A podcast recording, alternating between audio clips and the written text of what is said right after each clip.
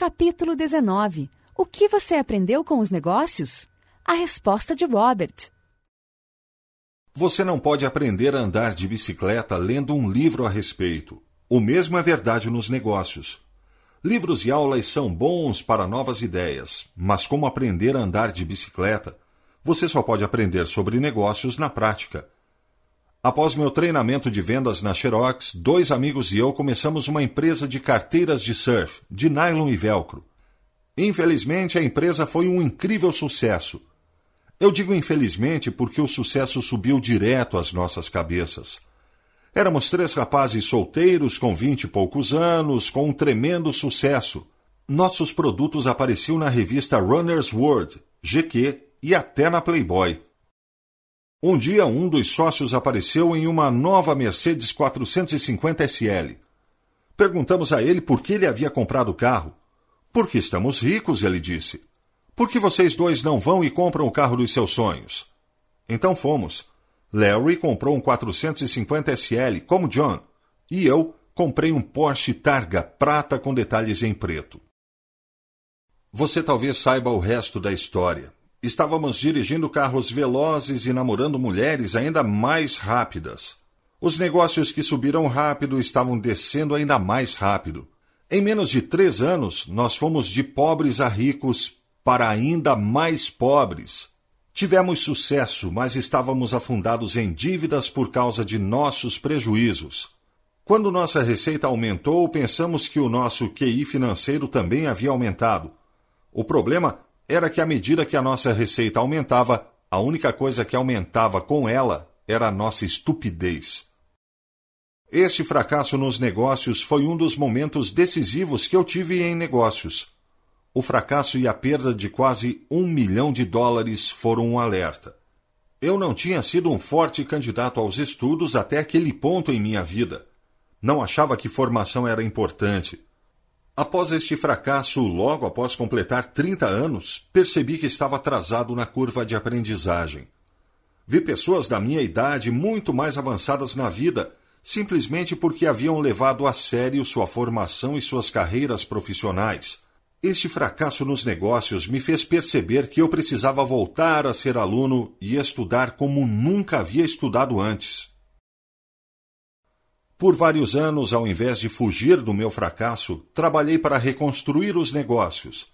Queria reconstruir os negócios para descobrir o que não sabia, o que eu havia negligenciado, o que eu não tinha percebido Dizem que o ponto de vista retrospectiva é 20 por 20. Para mim, o ponto de vista retrospectiva não era apenas 20 por 20, era dolorosa. Tive que enfrentar o papo furado em que eu havia acreditado. Tive que enfrentar todas as mentiras em que eu acreditava e que dizia aos outros. Após alguns anos de humildade, o negócio da carteira de nylon estava novamente em operação. Era um sucesso e era lucrativo foi a melhor formação em negócios e a maior dose de humildade que eu já recebi. Em 1980, enquanto passava por este processo, participei de um seminário que promovia o Dr. Buckminster Fuller. Minha vida mudou novamente. Até 1984, embora minha empresa fosse bem sucedida e lucrativa, me retirei e deixei o Havaí com a Kim. Tornei-me professor uma profissão que não havia respeitado e tinha jurado que nunca faria parte dela. De 1984 a 1994, Kim e eu viajamos pelo mundo ensinando empreendedorismo e investimentos. Em 1994, nos aposentamos financeiramente livres e colocamos em prática tudo o que havíamos ensinado. Kim tinha 37 anos e eu tinha 47 anos. Por dois anos me escondi nas montanhas da Arizona do Sul, perto de uma pequena cidade conhecida como Bisbee, onde passei meu tempo desenvolvendo o jogo de tabuleiro Cash Flow e escrevendo Pai Rico, Pai Pobre, em 1996, o primeiro jogo comercial de cash flow foi realizado e em 8 de abril de 1997, no meu aniversário de 50 anos, Pai Rico, Pai Pobre foi lançado em uma pequena festa na casa de Sharon e Michael Lester. Em meados de 2000, um produtor do show da Oprah Winfrey me ligou. Entrei no palco e cumprimentei a Oprah. O resto é história. Então, perder aquela empresa de carteira de surf de nylon e velcro foi um momento decisivo em minha vida. Se não fosse aquela perda, talvez eu nunca tivesse me tornado aluno ou professor. Resposta de Donald: Ser visionário.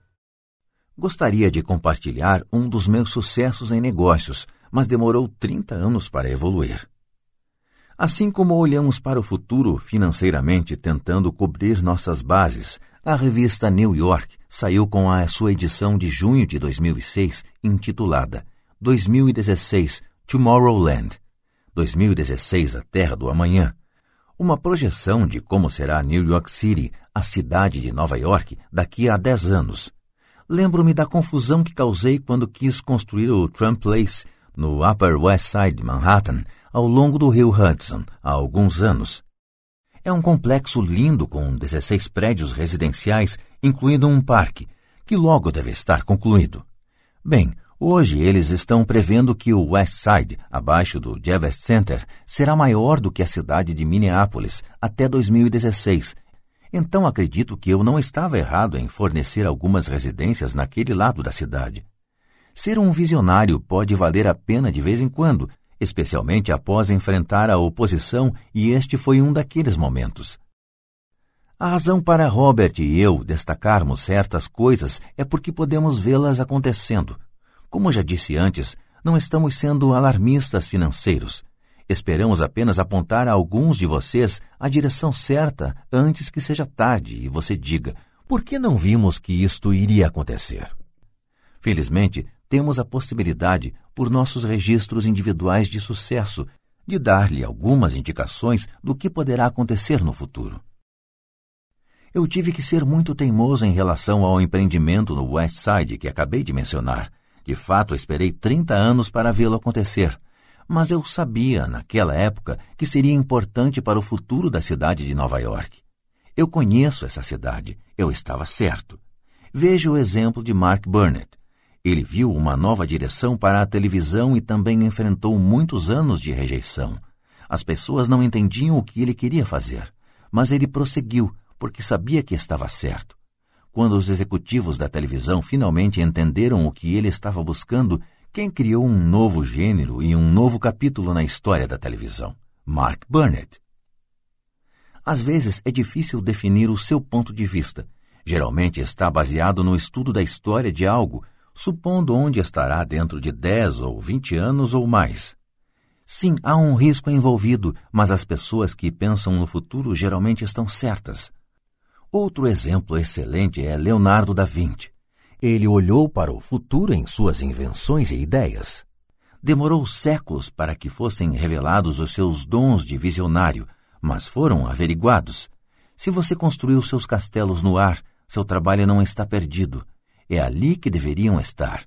Agora coloque as fundações abaixo deles. O ponto de vista permanece como visão até que você focalize, faça o trabalho e o traga à terra onde fará algo de valor. Lembro-me da frustração de Robert quando viu muitas coisas que estavam claras para ele, mas não estavam claras para outras pessoas.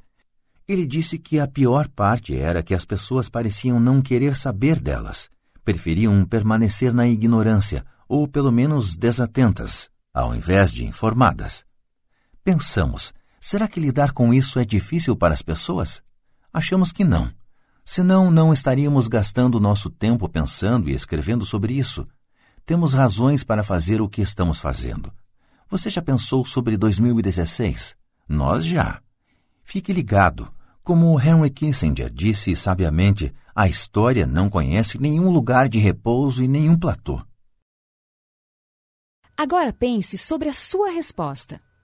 O que você aprendeu a partir dos seus erros ou os erros de outras pessoas em negócios? O que você aprendeu a partir do sucesso de seus negócios ou de outros? Você é dono do seu próprio negócio? Se a resposta for não, você gostaria de ser? Quais os ingredientes que você acha mais necessários para uma empresa ser bem-sucedida? O que mais admira nos donos de empresas que você conhece?